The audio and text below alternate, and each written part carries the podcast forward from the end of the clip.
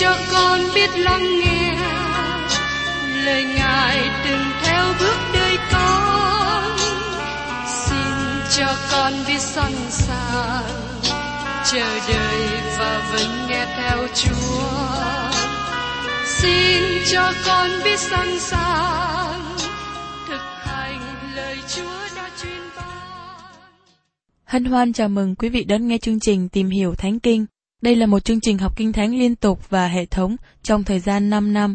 Chúng ta sẽ lần lượt khảo sát từ sáng thế ký cho đến khải huyền. Mục sư tiến sĩ McGee là người được Chúa dùng để sáng lập và thực hiện chương trình này.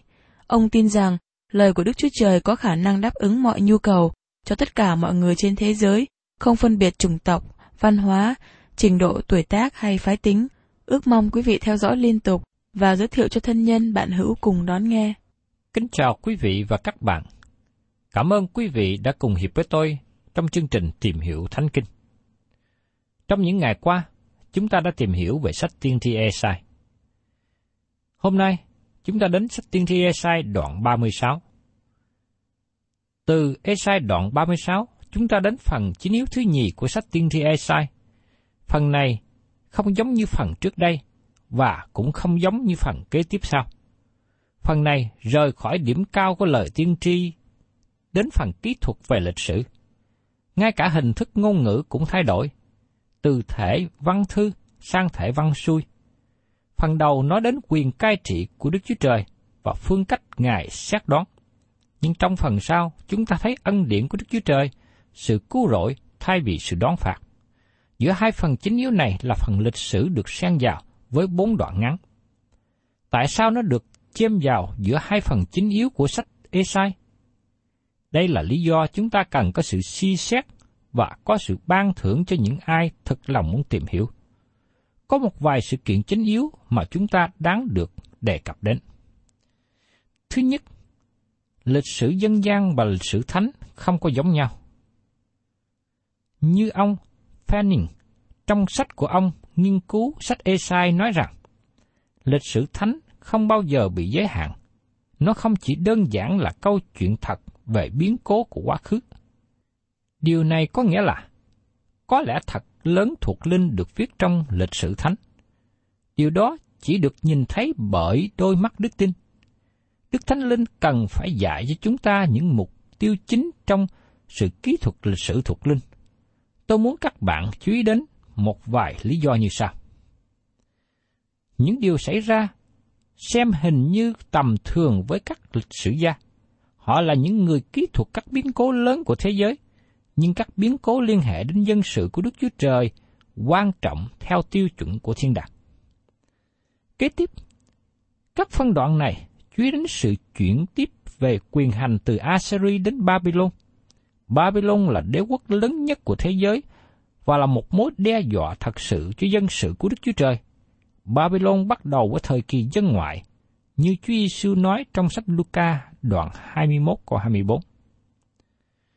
Và tiếp nữa, chúng ta thấy phân đoạn này kỹ thuật về con của David là người bị bao vây bởi nhiều kẻ thù và đến gần sự chết, nhưng cuối cùng được giải cứu và tiếp tục trị vì. David là hình bóng về Chúa Giêsu đã bị bao vây bởi kẻ thù và cuối cùng bị giết, nhưng Ngài sống lại từ kẻ chết và Ngài sẽ trở lại và tiếp tục trị vì. Vua Ezechia là người đi theo con đường của David, một người yếu đuối. Ezechia sống là một số điều dại dột. Chúa Giêsu của chúng ta lớn hơn vua David đã bị đóng đinh và sống lại như là con của Đức Chúa Trời. Ngài làm cho chúng ta trở nên sự khôn ngoan, sự công bình, sự nên thánh và sự cứu chuộc. Như được chép ở trong sách Corinto thứ nhất đoạn 1 câu 30. Cũng có một số lẽ thật thuộc linh khác mà chúng ta đã được đề cập trong phần bố cục. Lý do thứ hai, đây là phân đoạn quan trọng về lịch sử mà nó được kỹ thuật cách đặc biệt trong ba phần kinh thánh khác nhau.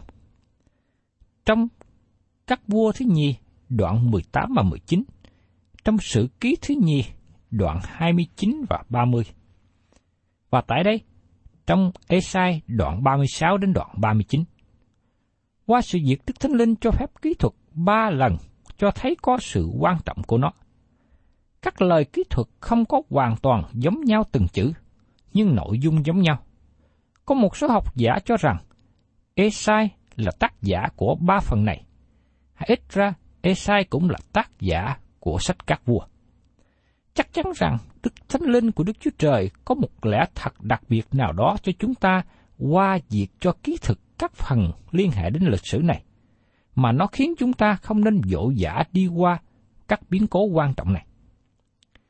Lý do thứ ba, ba phép lạ quan trọng phi thường được kỹ thuật trong các phân đoạn ngắn này. Phép lạ thứ nhất, nói về thiên sứ của Đức Chúa Trời giết 185.000 quân của Assyria, được kỹ thuật trong sách Esai đoạn 37, câu 36 đến 38. Phép lạ thứ hai, bàn trắc ẩn của vua Acha lui lại 10 độ, được kỹ thuật trong Esai đoạn 38, câu 7 đến câu 8. Và phép lạ thứ ba, Đức Chúa Trời chữa bệnh cho vua Ezechia và cho đời sống ông kéo dài thêm 15 năm, được kỹ thuật ở trong Esai đoạn 38, câu 1 đến câu 5. Đến lý do thứ tư, phân đoạn này được mở ra với nước Assyri và kết thúc với Babylon. Có hai lá thư quan trọng mà vua Ezechia đã nhận. Thứ nhất là thư từ vua Assyri và vua Ezechia đã đem thư này trình lên Đức Chúa Trời trong sự cầu nguyện. Đức Chúa Trời đã trả lời cầu nguyện và giải cứu dân sự của Ngài. Trong Esai đoạn 37, câu 14 đến 20. Lá thư thứ nhì đến từ vua Babylon. Nó nói những lời tưng bốc nịnh hót vua Ezechia mà vua đã không đem thư đó trình lên Đức Chúa Trời trong sự cầu nguyện, và kết quả là nó dẫn đến sự nguy hại của nước Juda. Điều này được kỹ thuật ở trong sách Esai đoạn 39, câu 1 đến câu 8. Trong Esai đoạn 36 nói cho chúng ta về việc vua Ezechia và sự xâm lăng của vua Sennacherib, người Syria. Trong Esai đoạn 37 nói cho chúng ta về lời cầu nguyện của vua Ezechia và sự tiêu diệt hoàn toàn quân Assyri. Trong đoạn 38 của sách Esai, kỹ thuật cho chúng ta về việc vua Ezechia bị bệnh, lời cầu nguyện của vua và sự chữa lành. Và trong Esai đoạn 39 cho chúng ta thấy vua Ezechia làm điều ngu dại. Bây giờ xin mời các bạn cùng tìm hiểu trong Esai đoạn 36. Vua Esichia và Assyri. Sennacherib, vua của Assyri tiến đến như nước lũ từ phương Bắc. Vua chiếm mọi quốc gia và thành phố trên đường tiến quân. Những nơi này, một là phải đầu hàng, hai là phải bị chiếm lấy. Với nhiều chiến thắng lừng lẫy đã qua, Bây giờ Sennacherib cùng với đạo quân Assyri đứng trước thành Jerusalem. Ông rất ngạc nhiên và bối rối về việc tại sao vua Assyria cố gắng chống cự. Ông muốn tìm hiểu lý do cho sự giải bài. Có thể là vua Assyria có vũ khí bí mật đặc biệt nào đó. Rapsake là một vị đại diện, một vị tướng của vua Assyri nói nhiều lời chế nhạo. vua bỏ qua một bên những lời đề nghị của Assyri rằng vua Ezechia phải đầu hàng vô điều kiện. Esai đoạn 36 này kết thúc với một lời hăm dọa được tường trình đến vua Assyria. Bây giờ mời các bạn cùng tìm hiểu đến phần thứ nhất. Assyri hăm dọa xâm chiếm Jerusalem. Trong Esai đoạn 36, câu 1. Năm thứ 14 đời vua Ezechia thì Sencherib vua Assyri đến đánh các thành bền vững của Juda và chiếm lấy. Các bạn có nhớ rằng, tiên tri Esai bắt đầu chức vụ tiên tri khi vua Osia băng hà, và Esai tiếp tục qua các triều đại của vua Jotham, Acha, và giờ đây đến triều vua Ezechia. Ezechia là một trong số năm vị vua lớn và nổi bật của nước Juda ở miền Nam. Trong thời chỉ vì của năm vua này đều có sự phục hưng đến với nước Juda. Các vị vua lớn này là Asa, Josaphat, Joach, Ezechia và Josiah. Ezechia thật sự là một vua lớn, và trong sách Sử ký thứ nhì đoạn 29, câu 1 đến câu 2 nói cho chúng ta biết như sau. Ezechia được 29 tuổi khi người lên ngôi làm vua. Người cai trị 29 năm tại Jerusalem – Mẹ người tên là Abija, con gái của Sachari, người làm điều thiện trước mặt Đức giê va y theo mọi điều David tổ phụ người đã làm. Dầu vua Ezechia là một vị vua tốt, nhưng vua cũng lộ bài sự yếu đuối khi vua cố gắng ngăn ngừa sự xâm lăng Jerusalem bằng cách lo lót cho vua Sennacherib, như được kỹ thuật trong sách các vua thứ nhì đoạn 18, câu 13 và 16. Năm thứ 14 đời Ezechia, Sennacherib vua Assyri đến đánh các thành kiên cố của Juda và hãm lấy nó. Ezechia vua Juda sai sứ đến Laki nói với vua Assyri rằng, Tôi phạm lỗi, cầu vua lìa khỏi nước tôi. Hễ vua đòi tôi điều gì, tôi sẽ chịu. Vua Assyri bắt Ezechia vua Juda phải trả 300 ta lân bạc và 30 ta lân vàng. Ezechia nộp cho người cắt bạc ở trong đền Đức Sô Va và trong kho tàng của vua. Bây giờ, Ezechia gỡ vàng của các cửa và cột đền thờ Sô Va mà chính mình người đã cẩn vào, rồi nạp hết cho vua E Assyri.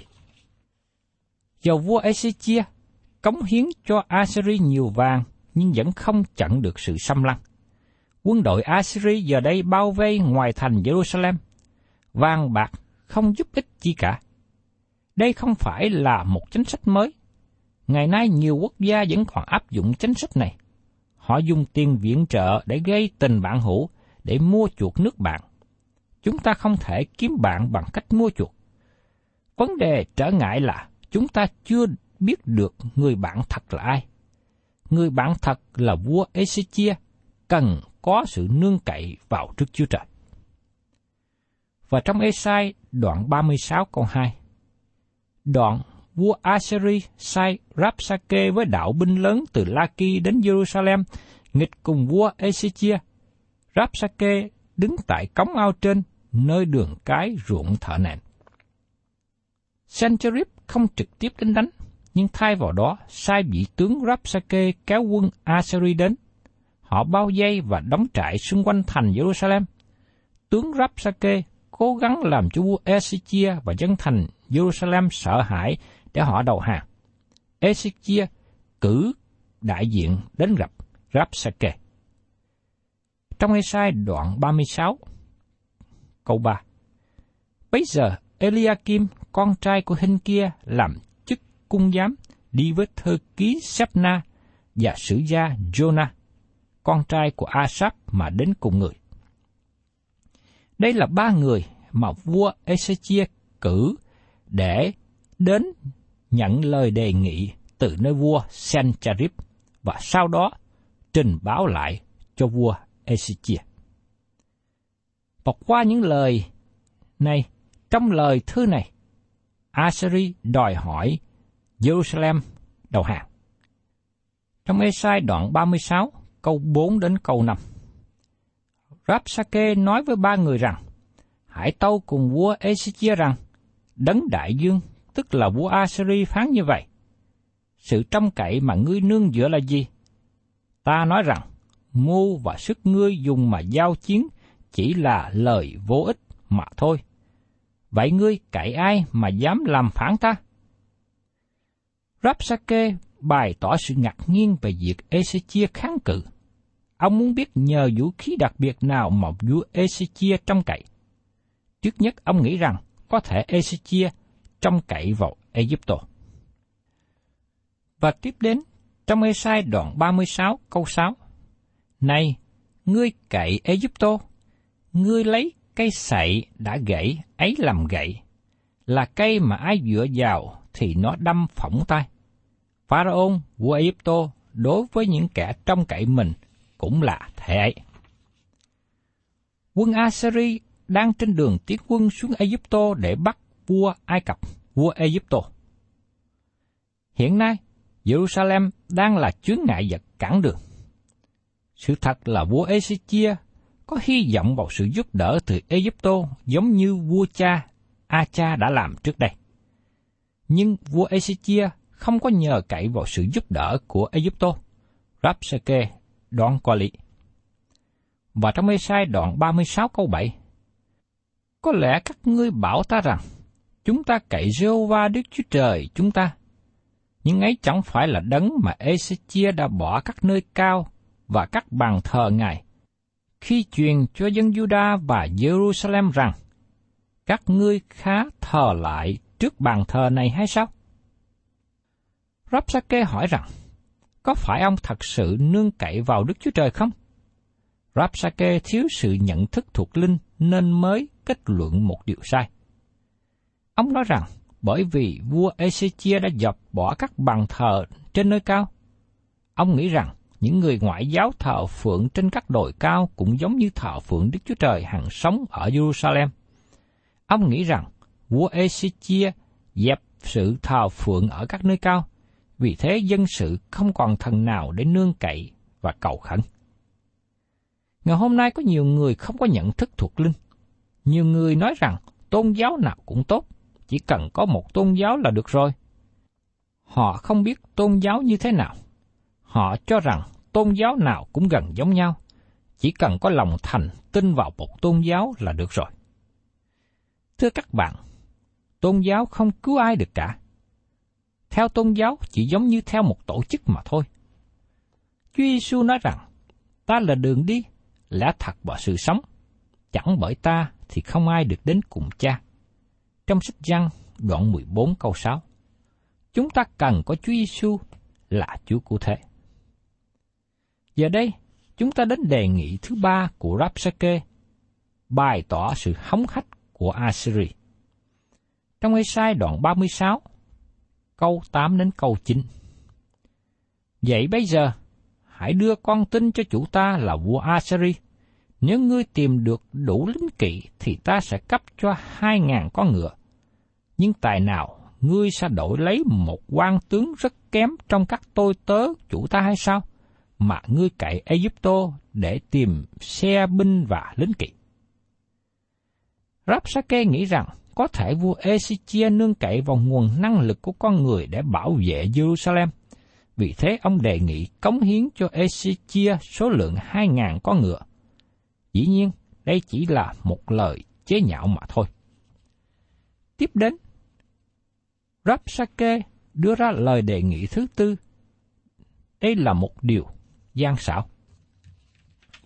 Ở trong sách Esai đoạn 36, câu 6 vả lại, há không có mạng của Đức giê va mà ta lên đánh sứ này để diệt nó sao? Đức giê va đã phán cùng ta rằng, hãy lên đánh sứ này và diệt đi. Rapsake nói rằng, Đức giê va của Israel cử quân Assyri đến chống nghịch với Jerusalem. Vì thế, Ngài ở về phía người Assyri. Trước đây trong đệ nhị thế chiến, người Đức cũng nghĩ rằng Đức Chúa Trời ở về phía họ. Chúng ta cũng thường nghĩ rằng Đức Chúa Trời ở về phía chúng ta. Trong trường hợp đặc biệt, Đức Chúa Trời có dùng người Assyri để tiêu diệt dân sự của Ngài. Nhưng chúng ta thấy họ đã làm cho vương quốc miền Bắc Israel. Nhưng Assyri đến Jerusalem, Đức Chúa Trời không để họ chiếm lấy thành này. Đây là điều chúng ta cần phải nhận thức cho rõ. Đức Chúa Trời dùng mọi người trong mọi cách mà Ngài muốn. Người Assyri, Chúa dùng họ thực hiện công việc này. Nhưng Chúa không cho phép họ làm công việc khác. Như trong trường hợp này, Chúa không cho phép họ chiếm Jerusalem. Và trong Ê-sai đoạn 36 câu 11 nói tiếp. Eliakim cùng với Sepna và Joa bảo Rapsake rằng, xin nói với tôi tới ông bằng tiếng Aram, vì chúng tôi hiểu tiếng ấy. Song đừng nói tiếng Juda, nói cùng chúng tôi, cho dân này đang ở trên tường thành có nghe. Giờ đây, Eliakim cùng với Sepna và Joa bảo Rapsake xin hãy nói chuyện bằng tiếng Assyri. Vì suốt lúc này ông nói bằng tiếng Hebrew để cho những người lính trên tường thành Jerusalem có thể nghe được. Ông là người tuyên truyền rất tinh khôn. Đó là cách mà kẻ thù nghịch thường làm. Rapsake cố gắng nói lớn tiếng để những người lính trên tường thành nghe. Sau đó họ truyền lại cho dân chúng cùng nghe. Ông muốn họ truyền lời hăm dọa. Dĩ nhiên, giới dân chúng Jerusalem đang tìm cách chống lại và làm cho Rapsake cố gắng nói lớn hơn, nói lớn hơn. Và trong Esai, đoạn 36, câu 12 đến 19. Rapsake nói, Chủ ta sai ta truyền mấy lời đó, nào những cho chủ ngươi và cho ngươi ư? Há cũng truyền cho những người ngồi trên tường thành là kẻ sắp phải cùng với các ngươi ăn phân, uống nước tiểu mình ư? Đoạn Rapsake đứng dậy dùng tiếng Juda và nói to lên rằng, Hãy nghe lời phán của đại dương là vua Assyri. Vua phán như vậy, các ngươi cho để vua Ezechia lừa dối mình, vì người chẳng có thể cứu các ngươi. Cũng chớ để vua Ezechia khuyên các ngươi trong cậy Đức Sô Va mà rằng, Đức Sô Va chắc sẽ cứu chúng ta và thành này chẳng phó vào tay vua Assyri đâu chớ nghe vua Ezechia, vì Assyri phán như vậy. Hãy hòa với chúng ta và ra hàng đi, thì các ngươi ai nấy sẽ được ăn trái nho, trái vả của mình, uống nước giếng mình. Cho đến chừng ta đến, đặng ta đem các ngươi vào một xứ như xứ các ngươi, tức là xứ có bạch nha và rượu mới, lúa mì và nho. Vậy hãy giữ mình, kẻo vua Ezechia dỗ dành các ngươi mà rằng, Đức Rô Va sẽ giải cứu chúng ta. Vậy, các thần của các nước khác đã giải cứu xứ họ khỏi tay vua Assyri được chăng? Nào các thần của Hamas và của Ạc Bác đâu ta? Nào là các thần của Sê Phẹt và Im đâu ta? Các thần ấy đã cứu Samari khỏi tay ta chưa? Trong những thần của các xứ đó, có thần nào là thần đã cứu mình khỏi tay ta? Mà Đức giê va có thể cứu Jerusalem khỏi tay ta được. Thưa quý vị và các bạn, đây là những lời kiêu căng ngạo mạn của Rapsake, nói rằng không có một thần nào của các dân tộc nào có thể cứu khỏi quân đội của tay Assyri. Vì thế, tại sao người Israel trông cậy, trông đợi Jehovah giải cứu Jerusalem? Rapsake đã liệt kê Jehovah cũng giống như những thần khác. Đây là một ý nghĩ sai lầm của Rapsake, vị tướng của Assyri. Trước đây, ông đã đánh chiếm nhiều nơi, đã dẹp đi các thần khác, nhưng những thần khác là những tà thần. Những thần khác là những thần làm bằng đồng, bằng gỗ, bằng đá, bằng vàng, bằng bạc – đó là những thần không có quyền lực. Ngày nay, ông đang đứng trước Jerusalem, đang thách thức với Đức Chúa Trời, có thể đứng nổi trước quân đội Assyri hay không? Và giờ đây, chúng ta sẽ thấy những lời thách thức của Rapsake, quân Assyri, được tường trình đến vua. Trong Esai đoạn 36, câu 21 đến 22. Chúng làm thinh, chẳng đáp một lời, vì vua có truyền lệnh rằng, các ngươi đừng đáp lại. Eliakim con trai của hình kia làm chức cung giám cùng thơ ký Sapna, sử quan Joa, con trai của Asap, xé áo mình ra, trở về chầu vua Ezechia và thực lại những lời của Rapsake. Các sứ giả của vua trở về tường trình những lời thách thức ngạo mạn của Rapsake. Thưa các bạn, quần áo nói đến thể diện và chính hiển của con người. Như có lời nói rằng, quần áo làm cho người trở nên sang trọng. Khi một người xé quần áo, bày tỏ dấu hiệu tối nhục, xấu hổ. Điều đó làm nản lòng những người mà vua Ezechia cử đi nhận sứ điệp từ vua Assyria Phản ứng của các bạn như thế nào đối với những người nói phạm thượng đến Đức Chúa Trời mà các bạn trông cậy? Trong Esai đoạn 37, chúng ta thấy vua Ezechia phản ứng như thế nào với những lời thách thức của vua Assyri. Chúng tôi sẽ cùng với các bạn tìm hiểu về điều này trong chương trình tiếp theo. Thân chào tạm biệt các bạn.